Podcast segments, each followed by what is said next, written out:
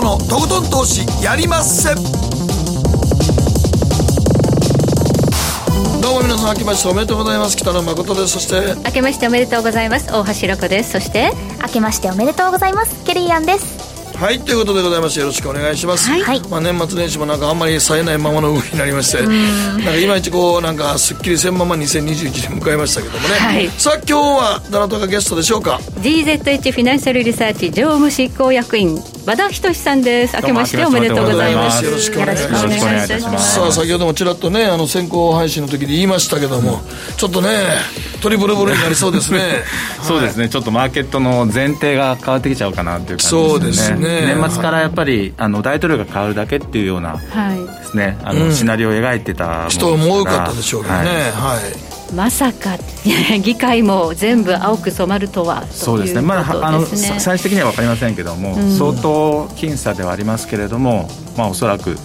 えー、2議席とも民主党が取るだろうという今状況になってますね。はい、はい、ということで何がどう変わるのかということですよね。もうすでにちょっとマーケット動き始めた市場があるということで、はい、この辺り中心にお話伺っていきたいと思います。はい、えそして番組後半マーケットのリアルは個人投資家タパゾウさんに今日はお電話でご出演いただきます。タバゾウさんには前回2019年10月にご出演いただいているんですが、まあ、コロナ前でしたので何しろね、はい、このコロナ禍でどのような投資をされてきたのか、うん、そしてここからどのようなスタンスで投資運用を考えていらっしゃるのかこの辺りをじっくりと伺っていきたいと思います。ご期待ください。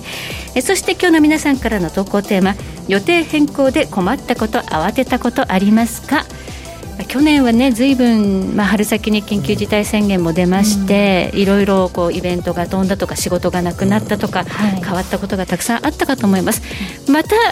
今週、明日にもちょっとね、ね。緊急事態宣言が出るということで、いろいろと予定変更を強いられるかもしれないという状況ですね、誠さん。うん、そうやろうね。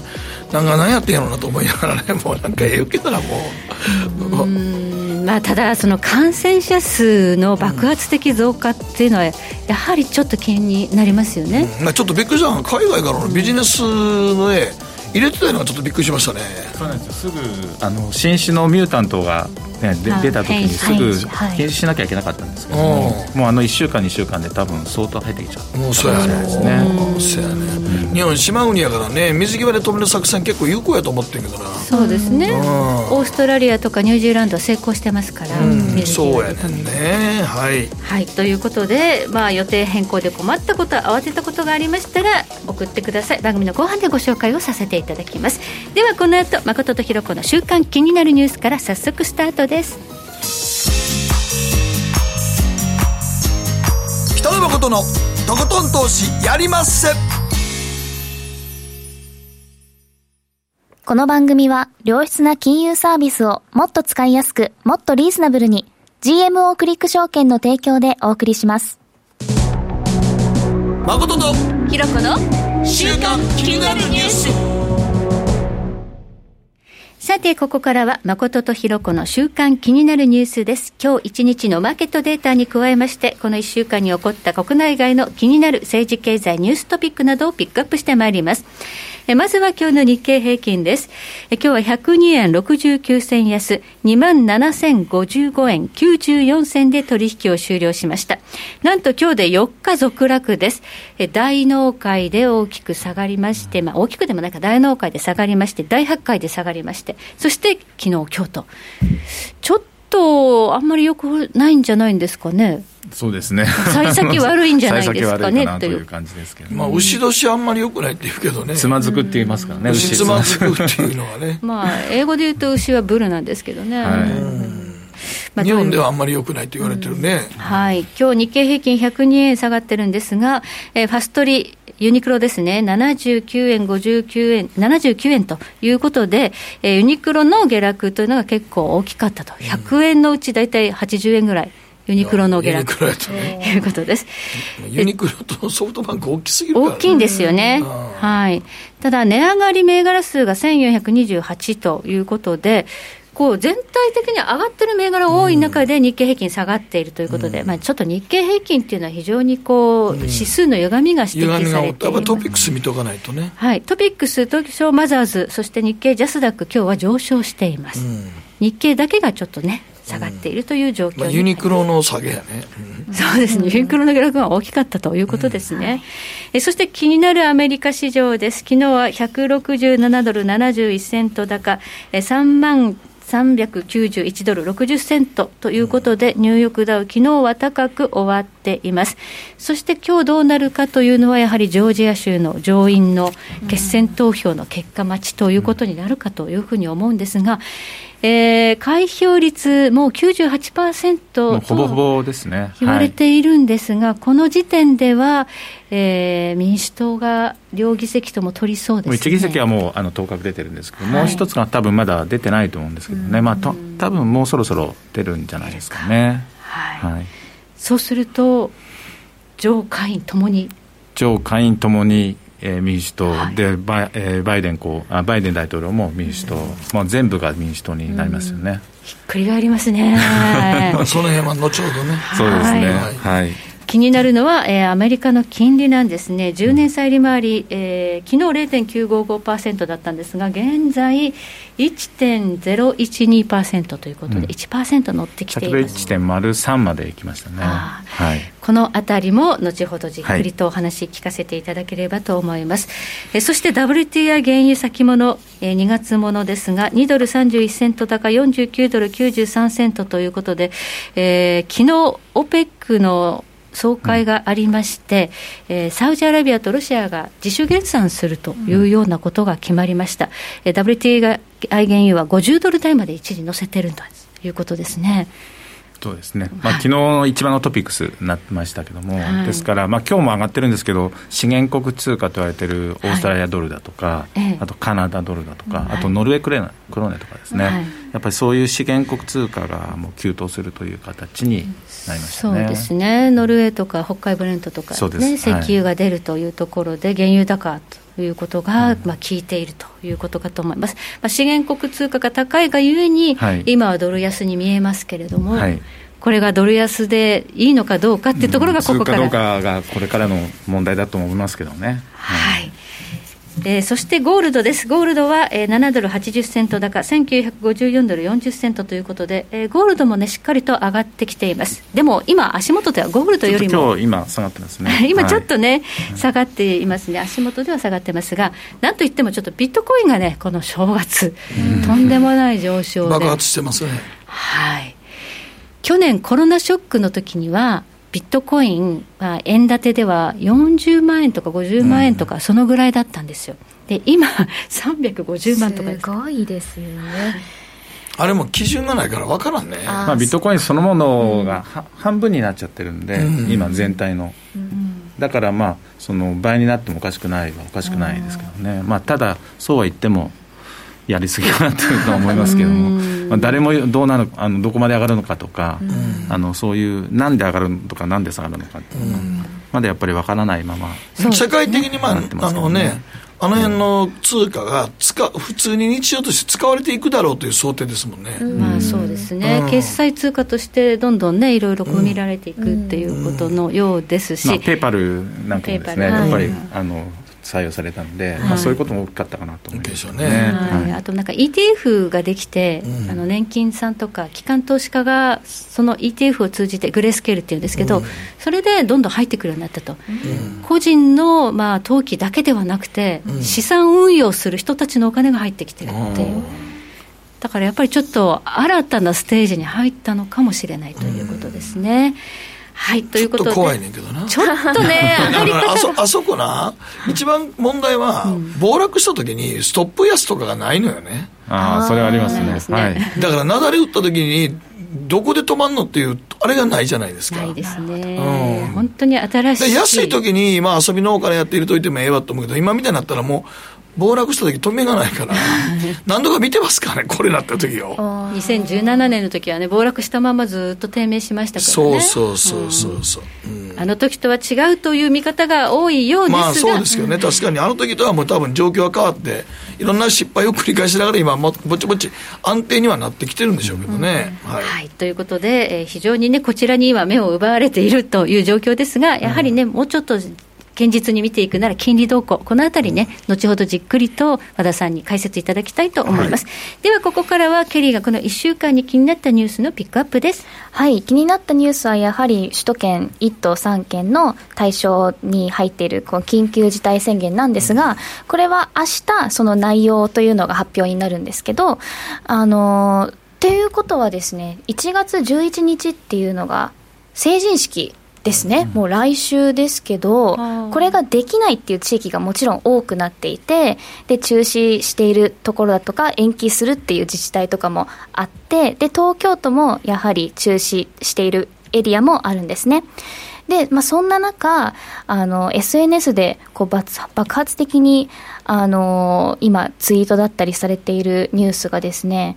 京都着物友禅が、えー、20歳の皆さんに、ちょっと粋な対応をしたというニュースなんですが、はい、なんと、あの成人式は中止になっていてもこうオンラインで開催する人を対象にこの振袖を買った方にはその金額に応じた商品券をまたレンタルした方にはレンタルした振袖一式をそのままあげるというふうに素敵なプレゼント企画というふうになってるんですよ。レンタルじゃないじゃない。レンタルじゃなくてもあげますというふうに 着物友禅さんがおっしゃっていて、えーはい、まあ、お祝いをしてくれてるってことになるんですけど、はい、まあ、オンライン開催でもやるっていう地域もあるみたいなのでその時に着るお着物をもあげますよというふうにしていたり、またはあのもう購入した方だったりレンタルした方はもしかしたらちょっと期間をずらしてあの開催するとなった時に使えるようにあと1年延期？式が1年までの延期の人たちはその時もまた同じサービスの延長を提供するということなんですけど、今ちょっとあの緊急事態宣言入りますよね。明日発表されますけどそれがあってもなくてもちょっと感染者数が増えてますので、ちょっと今やるのは危険な気がしますけど、ね、開催を決定している自治体もあるんですよね。あるんですよね。エリアによっては開催します。と。横浜市とかやるって言ってました、やんの？はい、あんだけ神奈川県知事わーわー言うて。アリーナで。やるって言ってましたよ、えー、アリーナで、えー、それはなんでですか？なんであんだけ神奈川県知事わーわーわーわーテレビでわーわーわーわー言うて。横浜市はやるって言ってました、えーそれは県知事と市長の考えが違うってことですかね？市が、まあ、市が決めるんでしょうね。な多分市の、市がやるだと思いますけどね。はい、まあ、東京東京も区によって違いますね。そうなんですよ。はい、都知事がね、あの、国に緊急事態宣言の要請をしているのに、区によっては結構やる自治体もあるんですよね。そうですね。新宿とか、はい、まあ分からんな杉並とかやるっていう話ですね。全然分からん でもまあ自治体のトップが決めるっていうのは確かにその通りですけど、ちょっと成人式集まって大丈夫なのかな？書き込みに受験もするんだから問題ないんじゃないって書いてるけど受験とは違うと思うな。受験黙ってねやりますけど。受験は黙ってるけどどうせ飲みに行くもん。お祝いの場ですからね。やっぱりちょっと気分も上がっちゃいますし。飲みに行っても 8, 8時までしか多分やってないので。いやでも夕方4時ぐらいから飲みます あ、夕方からですか。もう一番、一番あかんパターンですよ。大人数で飲む。うん、そうなんですね、今ね。はいということで、えーまあ、政治家の、ね、方々も、まあ、食事しただのなんだのってあちこちでね、まあこういろいろとつつかれてますけれどもね、はい、でもそれ全部こうね吊るし上げるのもどうかと思いますけれどもね。でも今度の緊急事態宣言に政治家も4人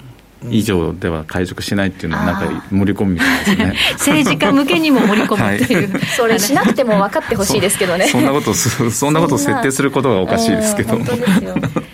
はいということで、まあね、成人式、今年はちょっと開催難しいところもね。はい、けど、まあ素敵なお着物で写真とかに収めてほしいですし、はい、オンラインでもね、できるならやってほしいですけどね。そうね、はいはい、ここまで誠とひろ子の週刊気になるニュースでした。この後コマーシャル挟みまして、マーケットフロントラインです。北野誠のとことん投資やりまっせ。やりまっせって英語では？レッツラゴーかな。ねえ先生好きって10回言って。それ10回クイズでしょ。いいから。じゃあ好き好き好き好き好き好き好き好き好き好き。僕も先生好き。え？もう。思わず笑みがこぼれる。株式 FX は GMO クリック証券。あらっしゃい。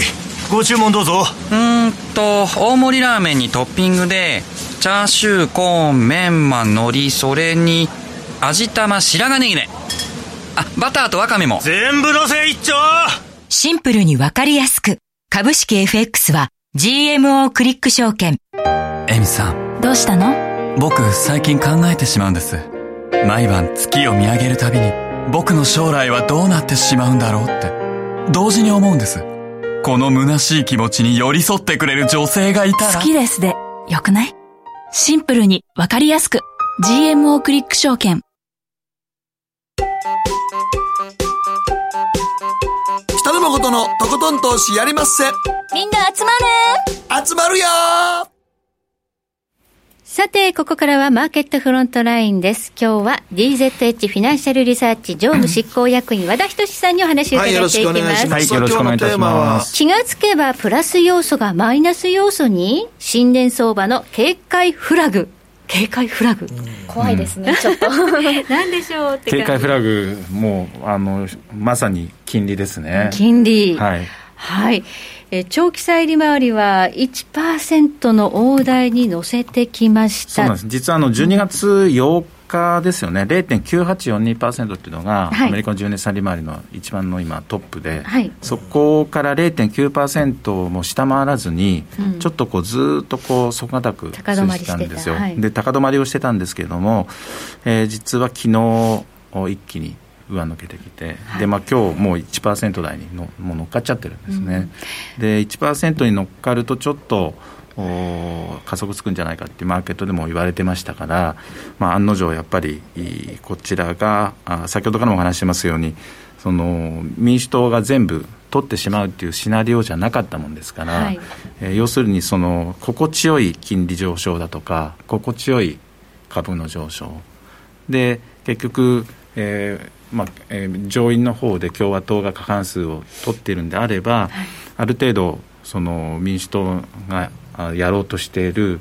えー、減増税だとか、うん、そういうことを少し抑えられるんじゃないかとかいう期待もありましたし、うん、えー、その巨額の財政支出というのは少し抑えられるんじゃないかっていうそういうその都合のいいかなりマーケットとしては都合のいいそのシナリオを年末から描いてたんですけれども、はい、今日の結果を見る限りは、えー、どうやらトリプルブルーベルに なってしまう。で一番反応したのが金利なんですよね。増税ってやるんですかね。増税はもうややると思います。うん。であと一番そのマーケット増税一番嫌いますからね、一番嫌いですね。だただその前に、増税する前にえー、財政出動するので、うん、大丈夫だっていうふうに民主党は言ってるんですけれども、うん。ただ、えー、まあトランプ大統領なんかもそうですけど株が上がろうが何しようが減税すると言って、うん、どんどんどんどんえー、企業業績上げていくっていうことをやりましたけれども、うん、多分そういうことにはならないと思うんですよね。であの、まあ、おそらく600ドルから2000ドルっていうのも、現金支給もおそらくこれで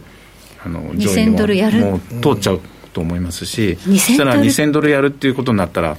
じゃあ財源どうするのかって言ったらまた国債発行するしかないっていう。うん。で実はもう年末、えーと、5年2年債、5年債、7年債の入札っていうのを、はい、実は年末に立て続けに実は33日にやってるんですよ、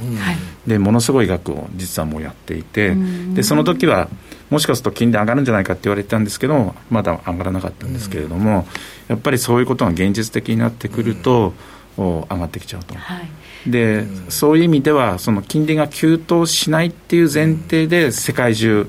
コロナのこともあってお金をどんどん入れてお金を吸って過剰流動性を今作り上げてるんですけどね。うんはい、まあね、いろいろ国債を発行して大借金をしても、買い手がいれば買うわけですから、金利は上がらないんですけど、あまりにたくさん借金で国債発行すると、買い手があまりつかないと、どんどん金利って上がっていくわけです。よね。需給の悪化というふうに言われるんですよね。財政のひどい国ほどすごいことになります。ほんで金利上げますか？金利上がって今世界中がやってるのでまあ大丈夫だろうっていうことで、その MMT とか、まあ多分だから新しいあのコロナ禍の中で、とりあえず財政出動は善っていうのが、はい、とりあえず世界各国の共通認識になってマストになっちゃってマストになってるんで、はい、今さらこれをね引き締めにはいけないでしょうから、はいうん、そうすると、まあ、でも国債は当然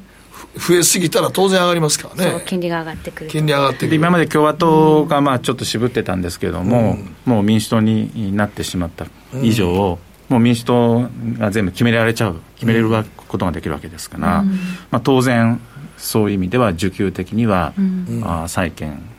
の、まあ、下落っていうのが、うん、えー、かなり想定以上に下がるんじゃないかなと、はい、でそれが今日一番反応した、そうですね、ね。金利が1%大台に長期債利回りですね、乗ってきてるっていうのが、今後、他のマーケットにどういう影響を及ぼすのかっていうのが一つ気になると。はい。もう一つ気になるのは、この10年債の利回り、長期債利回りだけじゃなくて、うんうん、ブレイクイーブンインフレ率ですね、えーと、インフレ期待率、ね、インフレ、そう、期待インフレ率、はい、期待インフレ率、はい、これが2%に乗ってるっていうんですよ、うん、まあ、期待インフレ率だから、本当のインフレ率ではないんですけど、うん。うん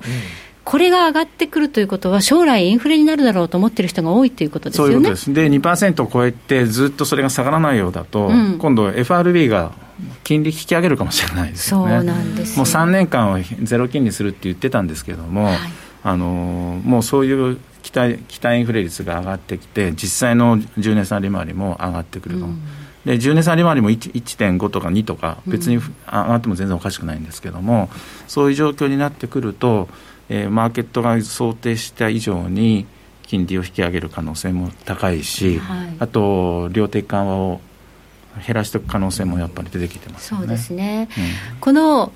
期待インフレ率が2%に乗っかったっていうのが、過去には2018年2%だったんですね、うん、その後下がってたんですけど、2018年がどんな年だったかというと、アメリカの政策金利が1.5%から2.5%まで引き上げられていた時期なんですよね、うん、2018年。今の政策金利0%ですゼロですか、はい、ずっとゼロなんです。その時と同じレベルに期待インフレ率が上がってるってことを考えると、政策金利、今のままでいいんですかっていう議論は出てくると思うんですよ。まあ今年あの、えーと、投票メンバー全部鳩なので、うん、まあ、上げないとは思うけど。鳩小屋って言われてるくらい全 全員鳩派なんですよ。まあまあ上げないでしょうけど、えー、まあ、上げないんでしょうけどもただその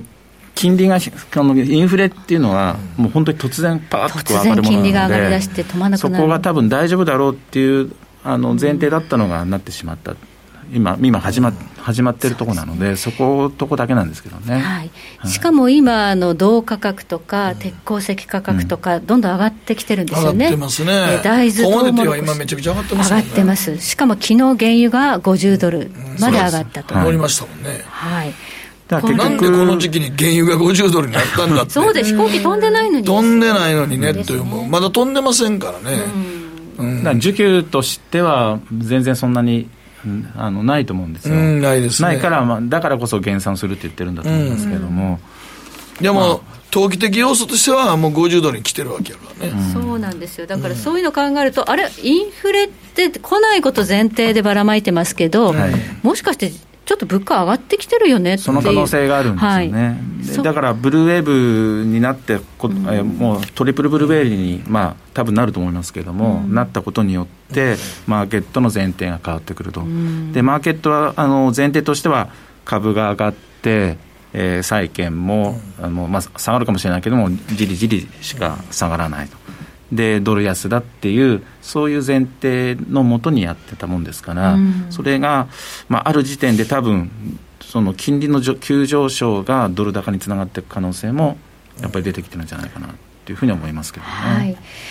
えー、ちょっとね、その株がもし金利の上昇で下がるというのならば、うん、過去の教科書的な相関だと、ドル円相場は円高になるはずなんですが、はい、今、ちょっとドル円相場じりじり上がってる、ね、ちょっと上がってますね、3円の今、17円ぐらいまで上がってます103円台まで上がってきてる多分おそらくこれは金利の上昇を、多分気にしてるんだと思いますね。ドル金利に反応しちゃってるってことですね。はい、で、まあ、あとは、あのまあ、ダウダウも今日アジア時間で行ったり来たりしてたんですけども、はい、またここに来て下がってきてますし、あとナスダック、ああのですよね、はい、まあ、ナスダックが2%以上先物でやっぱり売られていると、でそのやっぱりバイデン政権になることによって、えー、民主党自身がそのハイテク株ですよね、ハイテク企業に対しての規制をすごくするっていうふうに言ってるもんですから、はい、そこをかなり嫌気しちゃってるっていう感じですけどね、だからちょっと、その過剰流動性、コロナがまだこんなにミュータントが現れたことによって、また爆発的に世界中、まあ、日本もそうですけども、世界中でコロナが爆発的にまた広がってきてると。でそのうちは過剰流動性でどんどんどんどんお金を補助金を出したりお金を出すっていうことは変わらないんですけれども、えー、ただあ、えー、そこそそ変わらないので株が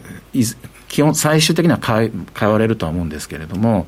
やっぱりこのトリプルブルーベールによって、えー、コレクションといいますか一旦は売られる可能性の方がやっぱり出てきてますよね。だからそこら辺の見極めがかなり難しいくなる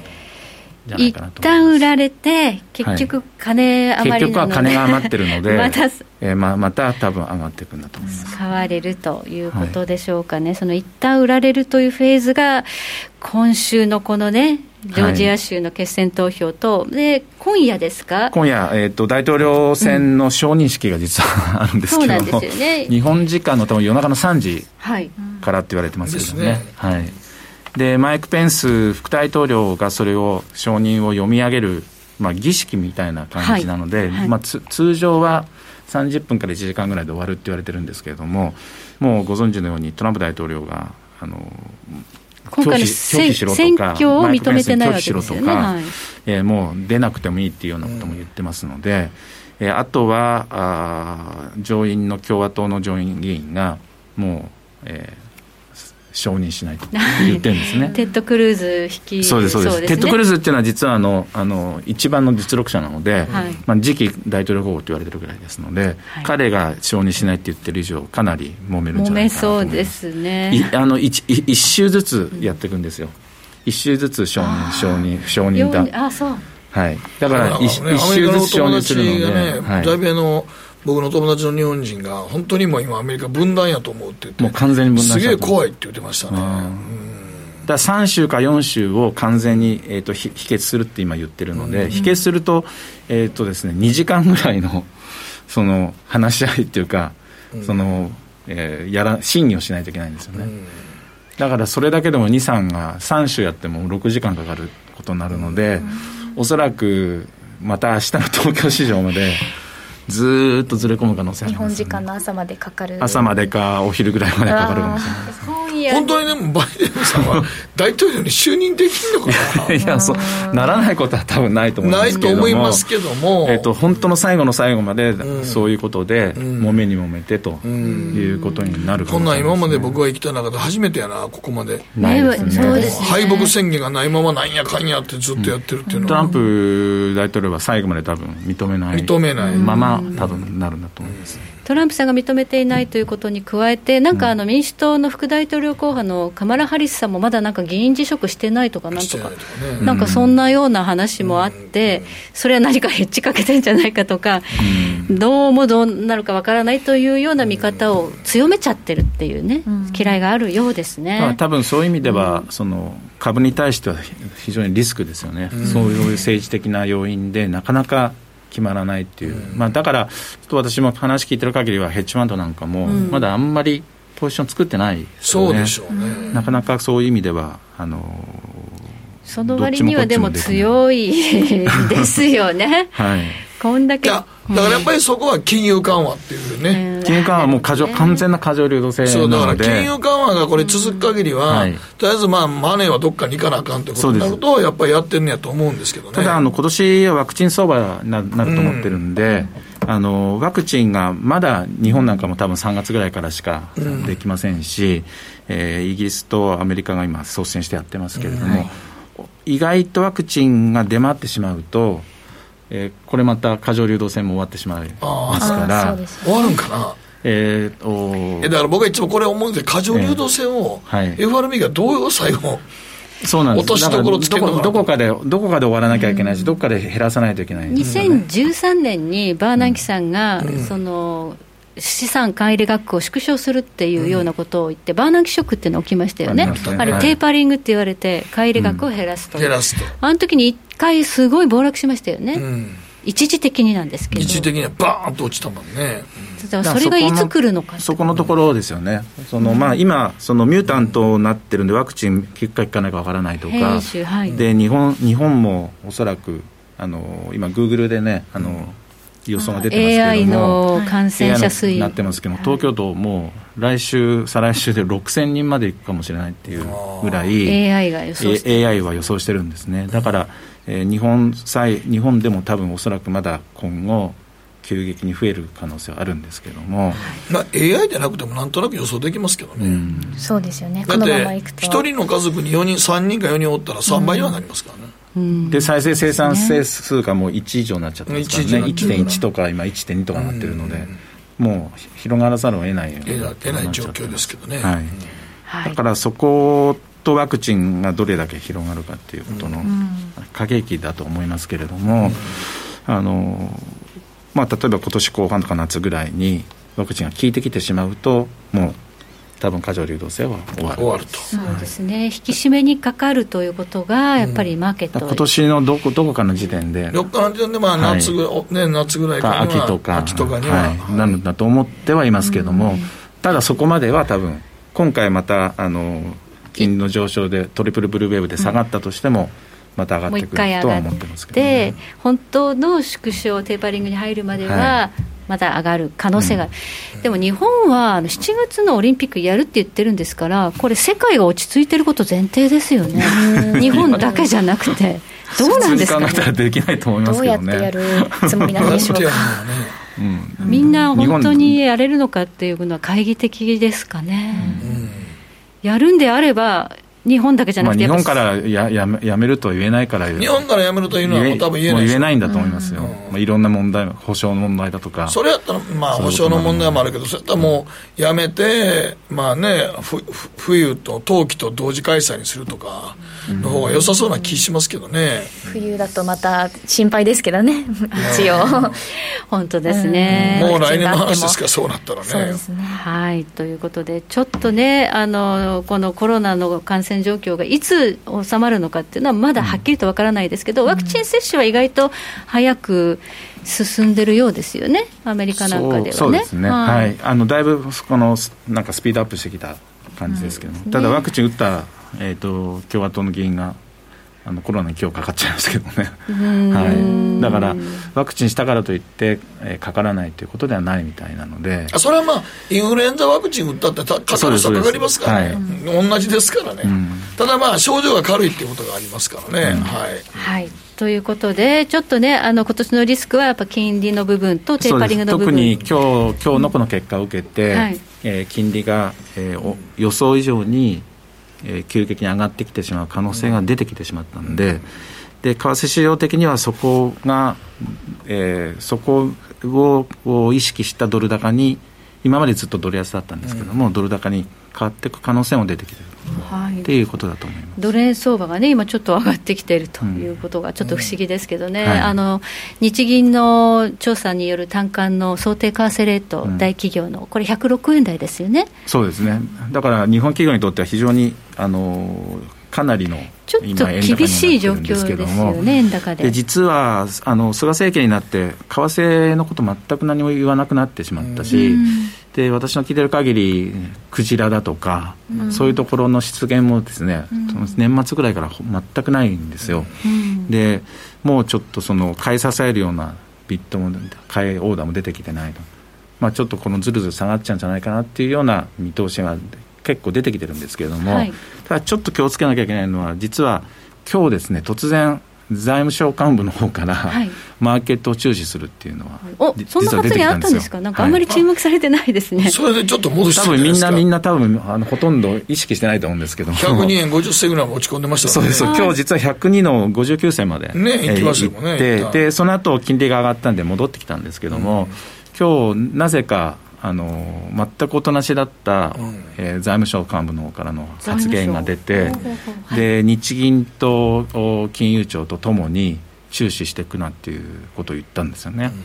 で実はあの何回かお話したことあるんですけどあの日本の場合は三者会談を行うと、はい、ドル買いのサインになっちゃうんで、はい、年金とかによく買わせるわけですよ金融庁、はい、財務省日銀の三者会談をえー、その市場について話し合ったっていうことを、言うと大体みんな、言うと大体みんな、ドル円買いますけど、ね、ドル円の解散になるんで、上がるも上がるのがほぼほぼ100%なので、えーと、財務省が注視するって言った瞬間に、はい、多分ちょっと、まあ、あ買いが入るのかなと。に日本人としては、多分本邦税としてはち、ちょっとまずいかなっていう、まずいからこのままこここから売るとまずいかなっていうふうに、今日あたりは思ってる人が多いかもしれない、ね、それで止まった可能性もありますね、もう金利もありますけどね。はい。はい、というだから三者会談を実際行う、もうこの後例えば今週とか来週に仮に行ったとすると、少し気をつけなきゃいけない。なるほどなと思ってます。はい、はい、はい、ここまで和田仁さんにおかなお話を伺いました。ありがとうございました。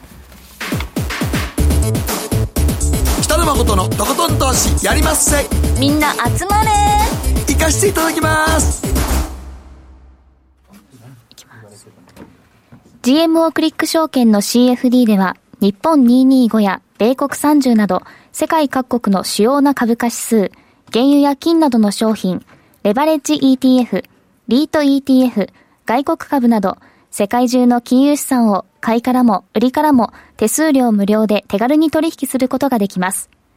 今まで気になっていた世界中のあの指数、あの銘柄、あの商品に投資ができます。パソコンからスマートフォンまで高性能なトレードツールも魅力。CFD も GMO クリック証券。GMO クリック証券株式会社は関東財務局長金賞第77号の金融商品取引業者です。当社取扱いの金融商品の取引にあたっては、価格変動などの理由により、投資元本を超える損失が発生することがあります。お取引をする際は、当社のホームページや契約締結前交付書面にて、手数料などの諸経費及びリスクについて十分ご確認ください。北野誠のとことん投資やりまっせもう寝る暇ないわなのに肌ツヤツヤツヤツヤツヤツヤマーケットのリアルということでございまして、今日は今週は個人投資家、タバゾウさんに電話で出てもらいます。もしもし。あ、もしもし、タパでございます。はい、よろしくお願いします。いや、もう1年3か月ぶりぐらいということでございまして、はい。はい。前の時はずっとアメリカ株を中心としてやってたって言ってありましたよね。そうですね、はい、今も相変わらずそのような形で投資をしております、はい、あのちょうど出てもらってからしばらくして、あのね、コロナの第一波がやってきて、そうで、ね、大暴落したんですが、あの時はどうでした、ポジション的には。あの時はですね、私はあのちょうど個人口座から法人口座に移そうということを考えていたところでですね、はいはいはい100%ほぼ100%あの現金だったんですよね。ああすごいですね。そうですね。運が良かったですね。ああでそれからあのコロナになってちょっと大幅な下落になりましたけども、はい、それが田畑さんどういう投資戦略にしたんですか？であの30%ちょっと高値からドローダウンしたところでですね、うんうんうん、あの S&P500 を指数をちょっと厚めに買ったということがありましたね、うん、個別銘柄とかどれを狙ってはったんですか？個別はですね年始にちょっといくつか銘柄洗洗った時にあの、アマゾンが安いなということに気づきましてアマゾンはまあちょいちょい買ってたんですけども、うんただ、まあそのタイミングでちょっと口座を移し替えるということで、キャッシュにしてしまったということがあり、でまた下落の幅がちょっと大きかったもんですから、ちょっと安全に指数から入ったということがありましたね。うん。なるほど。でもあのいつも田畑さんのこの割とそう先ほどの銘柄を洗うっていう感じの言葉言われますけど、はい、洗う時って何を注視してはるんですか？まずあのその企業の持ってるビジネスモデルが将来にわたって成長するかどうかというのを判断しますね、うん、はいはいはい。ただまあ外れることもありますけどね、まあ売上がちゃんと伸びてるかどうかとかそういうことですよね、はいはいあとまあ営業利益率が20ないしは40%以上あるかとか、うん、そういった定量的なものと組み合わせて判断していきますね、だからその意味であこのこの間あのコロナ禍の時の第一波の時なんかは割安やなと思う銘柄結構やっぱり洗っていって拾ったんですかやっぱり。そうですね。ただあのもともとですね結構もうコロナに入る以前に、はい、米国株は結構自分が欲しいなと思ってた銘柄は、うん、あのやや割高で推移してたんですよね、はい、なのでコロナでドーンと落ちても、うん、まああのキャッシュポジションを100%にして全部飛びつくというような状況ではなかったんですよね。はい、先ほど言っておられたアマゾンなんかは逆に言うとコロナ禍の中で伸びた企業ですもんね。うん。そうですね、はい、とてもよく伸びましたね、ただまだまだちょっと安いかなと思って今見てます、ね、田畑さんから見てもまだまだ安い。そうですね。いずれまあ4000ドルを目指してもおかしくないなと思って見てますね外れたらすいません。いやいやいや全然大丈夫ですけども。あと他に注目した銘柄なんかありましたか？あとですねその指数を買ってでまあ短期でそれなりに取れたので、うん。売っちゃったんですよね、5月に。はいはいはい、で、その時に同じような目線で洗ってたら、うん、アリババが安いなということに気がつきまして、で、アリババを5月にまた買ってますね。この時は指数買った金額の倍入れてますけれども、はい。そうか、それはどのぐらいで利益確定されたんですか？それはですね、8月にまた売りましたね、で8月。に売った後にまた一度指数に戻っています。あのあの田和さんね、はい、例えばその売買の時買うのはまあこの辺割安やと思った時に買って、はい、しばらく伸びてきた時にあこの辺がまあ水準かなというところで売るんですか？まあ、売っちゃったんですけれども、うん、本当は良くなくてですね。あのやっぱりこうアリババにしても、まあ、アリババはちょっと今ポリティカルなことで動いてますけれども、アマゾンとかそういった企業はもうずっと持ってた方がいいんですよね。なので深く反省しまして今年からあ昨年からちょっと投資スタイルを変えてもうあの金融資産の半分は常にインデックスに入れておくと。でもう半分でちょっと個別株を、まあ、適宜うねりを取ったりもしくは好きなものをずっと持っていたりというふうなスタイルに変えたんですね。あのあの先ほど言ってられましたけどインデックスは何を買っておらんすか？インデックスはですね私あの最近ブログでも書いているんですけれども、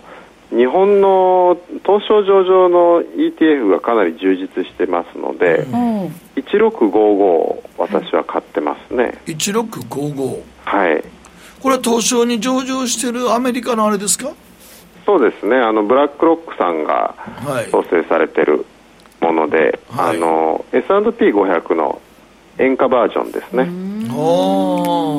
これは日本で買えるわけですね1655です。そうですね。で板もそこそこ厚いので、うん。まあ、大きめに金額入れてもそう値が飛ばないというのがいいかなと思ってますね。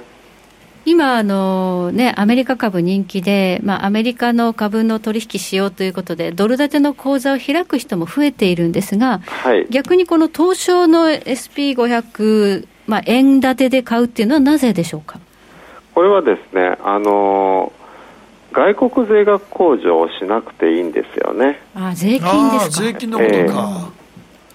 あの運用会社がこう外国税額控除ファンドの内部でやってくれるので、うん、でこちらの法人口座で買ってるものですから、うん、なかなかそれで税理士さんのお手を煩わせなくて済むという メリットがありまして、はい、ね、なるほどね。これ信託報酬とかどのような感じなんでしょうか？信託報酬はあの1655は今0.825か、それぐらいだったと思いますが、ただあの年限がありましてですね、はい、あの今年の6月にはその倍になるっていうふうな話が注意書きでありますね、そうすると、あの三菱さんが出されてる2558の方が安くなりますね。はいただ2558はちょっと板が薄いので、はい、あんまりドンって入れると飛んじゃうんですよね。それではい。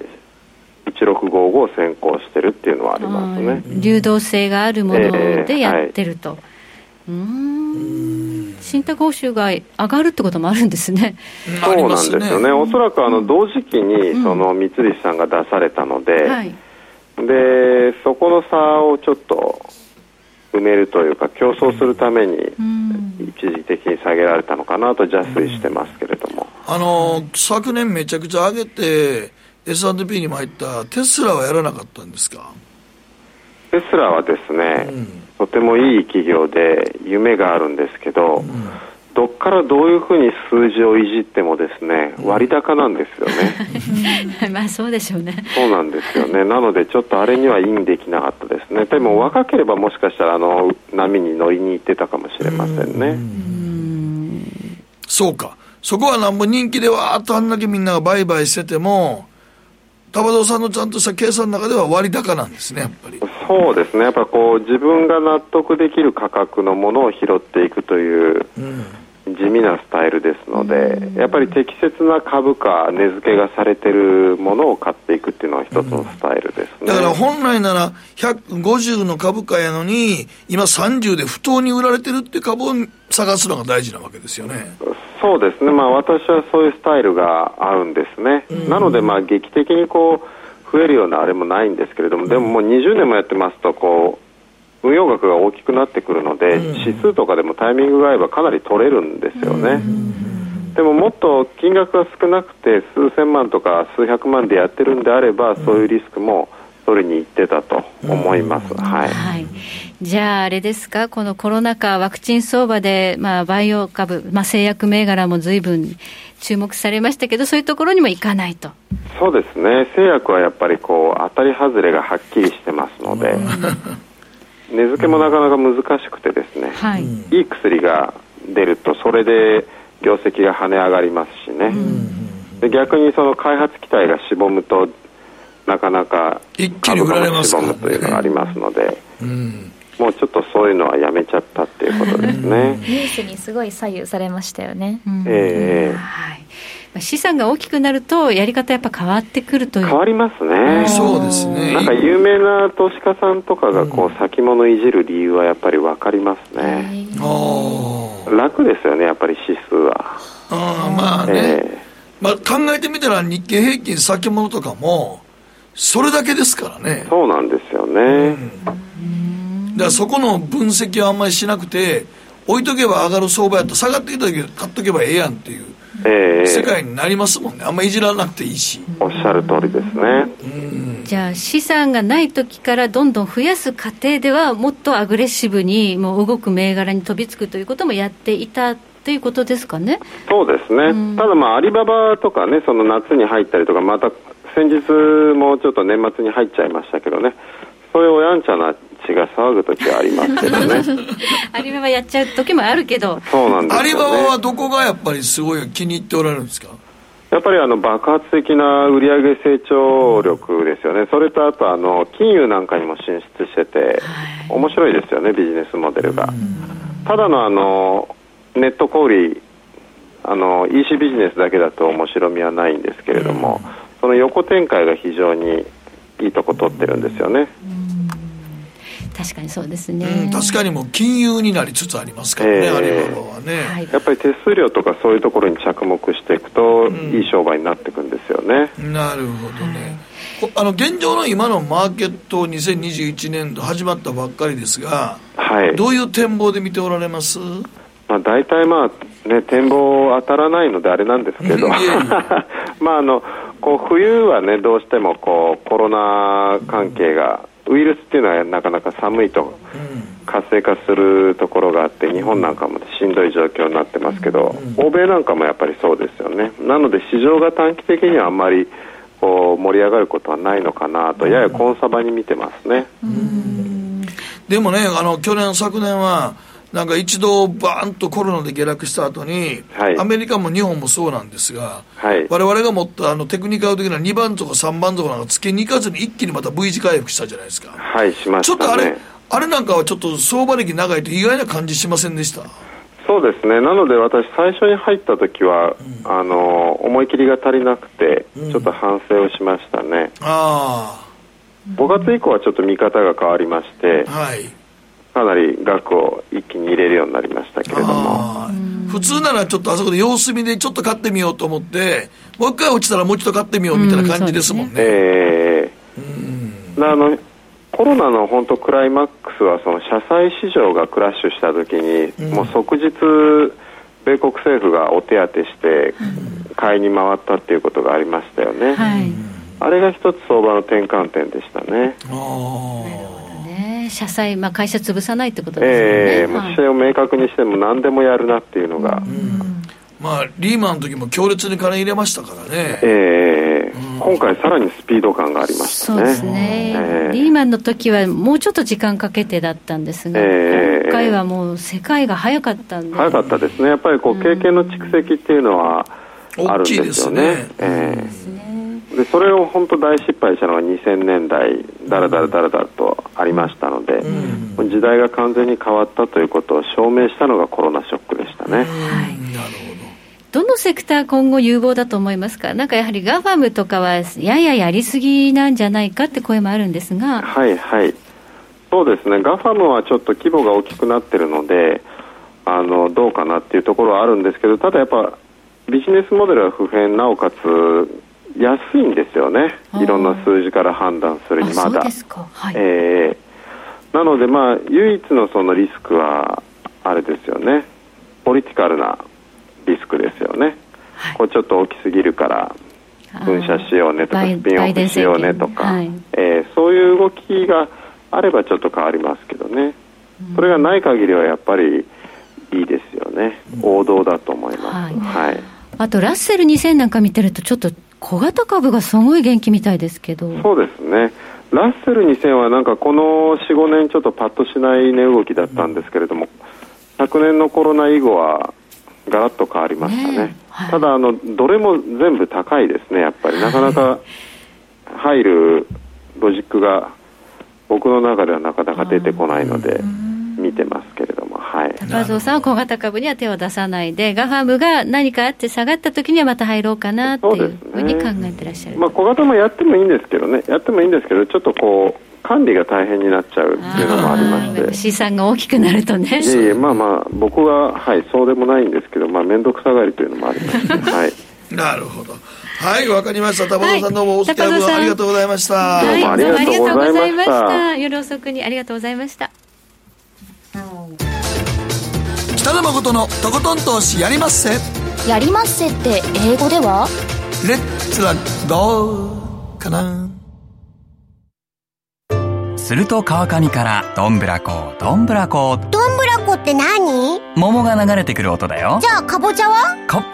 天ぷらこ天ぷらこかな。鳥は？唐揚げこ唐揚げこパパおやすみ。置いてかないで。頑張るあなたを応援します。GMO クリック証券あらっしゃい。ご注文どうぞ。うんと大盛りラーメンにトッピングでチャーシューコーンメンマ海苔それに味玉白髪ネギね。あバターとワカメも。全部のせ一丁。シンプルにわかりやすく。株式 FX は GMO クリック証券。エミさん。どうしたの？僕最近考えてしまうんです。毎晩月を見上げるたびに僕の将来はどうなってしまうんだろうって。同時に思うんですこの虚しい気持ちに寄り添ってくれる女性がいたら。好きですで、よくない？シンプルにわかりやすく。GMO クリック証券。さて、ここからは皆さんからいただいた投稿を紹介していきます。今日のテーマ、予定変更で困ったこと、慌てたこと。はい、母校がまたシード落ちの箱根駅伝さんから。僕、副業で中学校の学習塾の運営手伝っておりますが、カリキュラムが予定通りいかないことで非常に困っています、w i f i ネット回線を引いてない家庭の生徒もおりスマホでネットを授業するには通信量が膨大でこれがカリキュラムがなかなか前へ進みません。学校側の授業が休み中中学生なのにネット予備校などを利用して有名大学の受験合格ぐらいまでレベルを上げてる生徒が結構いると聞いたことあるんですがこのコロナ禍でますます教育格差が広がってしまうのではないかと懸念しておりますということですね、そうやろな。からねみんなが w i f i 引いてるかってそうじゃないってことですね、そうじゃないよね。ね引いてないところ多いみたいですね,、ね。はい、はい、予定は未定さん予定が変わって困ったことというより悲しかったり寂しかったりしたことは、えー、昨年の春音大に通っていた娘の大学の卒業式がなくなったことです。ピアノを専攻していたのですが卒業発表会も中止、うん、そして卒業式もなくなったので学生生活最後を締めくくれないままで本人も気持ち的に心残りとなっていたようです。悲しいですね。なんかこう卒業したっていうね何かこう区切りがねなかった晴れ晴れしい姿も見せられないというね。続いてはペンネーム第二山ちゃんです。決算発表の予定時刻が場中と引き後でとでは、えー、トレード方法が異なる場中に時刻になっても出ないときは慌てます。しかも遅れた時刻だけか完全に引き後なのかどっちかわからないときは困ります。ということで、まあ、決算ね引き後に出る場合とそうじゃないのとありますけどね。この辺が急に予定変わるってこともあるということですね。何かあったのかな？なんていうふうに思ったりするということです。はい。にゃんこさんから、はい、1年前の今頃ラスベガスに行くための旅行計画でワクワクしてました。旅行会社で実際に申し込んでいざ出発の日を待つ予定だったんですがラスベガスでは井上尚弥選手のボクシングの試合も見てくる予定でしたが、うん、でコロナ。涙それで仕方なく最近は刺激を求めて投資に手を出しています ああ投資が刺激やね。刺激すげえな。こういう20代の子が増えるのすごいねやっぱりな。はい、はい、時計なりは11時25分を回っています北野誠のとことん投資やりまっせ。この番組は良質な金融サービスをもっと使いやすくもっとリーズナブルに GMO クリック証券の提供でお送りしました。さて今週来週の注目スケジュールですえー、昨日発表になった ISM の製造業景況指数がめちゃくちゃ良くてびっくりしたんですけど、予想より良かったんですよ。このコロナ禍でなんでいいんですかって思いませんでしたよくわかんないですけど、ね、わかんないですよ。でも実は今日 ADP マイナスなんですよね。あ、ADP 雇用指数ですよ、ね、はい。マイナス12.3万人。あれ？で、予想が8.8万人だったんで。プラス。プラスの8.8万人だから今週末の雇用統計もしかしたらマイナスかもしれない、ね、荒れますね。かなりこれもちょっと波乱要因ですよね。ただ ADP と全く違う時もあるので。そうですね。はい。あまりあのあなんであんだけ違うのといつも思うよね。民間だけなんですねね。だから政府部門が入ってきちゃうんで、うん、あの本本ちゃんの方は。はいそこがどうなるかわからない、ね、そうですね、週末金曜日は雇用統計、はい、そして明日はね、ISM の非製造業、アメリカサービス業も非常に重要ですので、でえー、これも発表になります。どうやらでも民主党が勝ったみたいですか？そうです。あの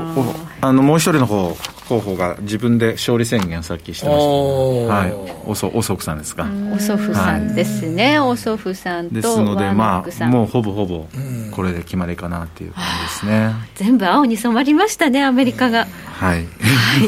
ということはこれまでの4年間とは違う政策になるということですね、ね、あんまりマーケット的には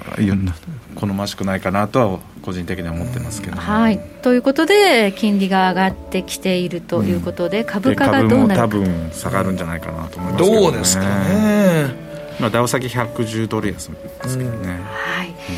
そして来週月曜日は日本市場は休場ということで、ね、これが成人式なんですよね。そうですね。はい。まあ、まあ、地方によってはやるとかやらんとかあると思いますが、ちょっと横浜市がびっくりした、びっくりですね、アリーナで。アリーナアリーナか。明日の緊急事態宣言の内容を見てということになりますけどね。はい、はい。今日は和田仁さんにお話を伺いました。和田さんどうもありがとうございました。では皆さん良い週末じゃない？気が早いです。また来週お会いしましょう。良いお年を。ちょっと変